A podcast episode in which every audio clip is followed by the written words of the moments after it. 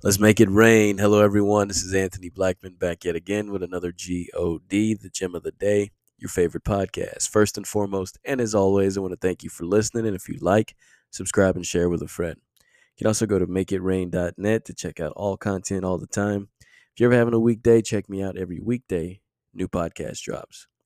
Today, I want to talk about do you really want to know? But before we do so, let us pray. Dear Heavenly Father, we come to you thanking you for your word that goes forth and prospers in which the thing it was sent. We thank you in all these things in Jesus' name. Amen. With that being said, do you really want to know? Now, I came up with this idea for this particular episode because I was remembering a conversation. I've had several over the years, actually, but one in particular with a man who studied the Bible for the sake of argument. He wasn't a believer, but he did study it and he knew it well, but he was trying to pick it apart, trying to fall, find fault, trying to find inconsistencies. So he was reading it for the sake of argument. He didn't really believe. He was reading it to cast out on those who did. And scripture says that we shouldn't really argue about scripture. I don't need to argue about it. So he came to me and I could tell he was ready to argue. You know, he was wanting to catch me saying something that wasn't in scripture or contrary to scripture because he knew scripture and then he was ready to twist it. And I knew this. So he came to me and he was ready to argue, breaking down certain scriptures, why it's contrary, right? Why it's inconsistent.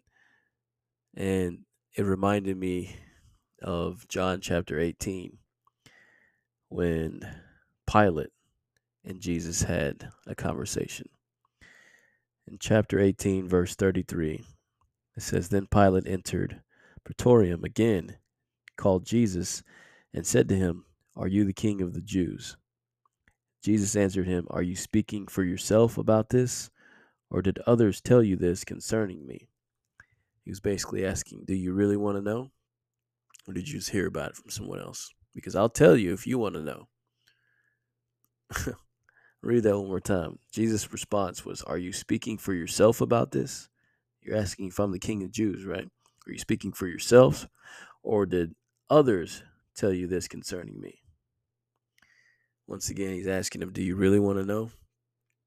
If you want to know, I'll tell you. That's exactly what I told the guy who approached me, and for the sake of argument, for the sake of arguing about scripture, trying to break it down, I simply asked him, Do you really want to know if what you're reading, what you're studying, is the truth? You don't need to come to me, you need to go to him. Anyone who seeks wisdom, wisdom asks God, and he will give to all. If you really want to know, pray before you open that Bible. Pray to the Lord to enlighten you to speak to you. Pray that He speaks to your spirit. If you really want to know, ask Him. It's in there. But when you're reading it to pick it apart, you're reading it for the sake of arguing, you're not going to get it. If you really want to know, all you have to do is ask. You don't have to come to me or anyone else trying to pick it apart, trying to argue. That's not what it's for. It's for relationship, not for divisiveness. If you really want to know, since you study it, since you read it, ask Him. You will see it a lot differently, trust me. I wanted to share that because if you haven't encountered someone like that, maybe one day you will.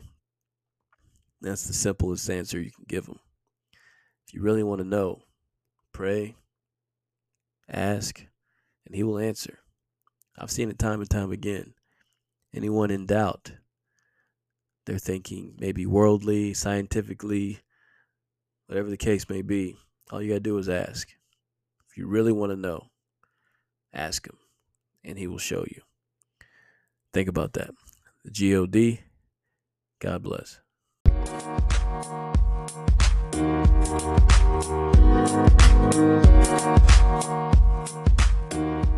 back.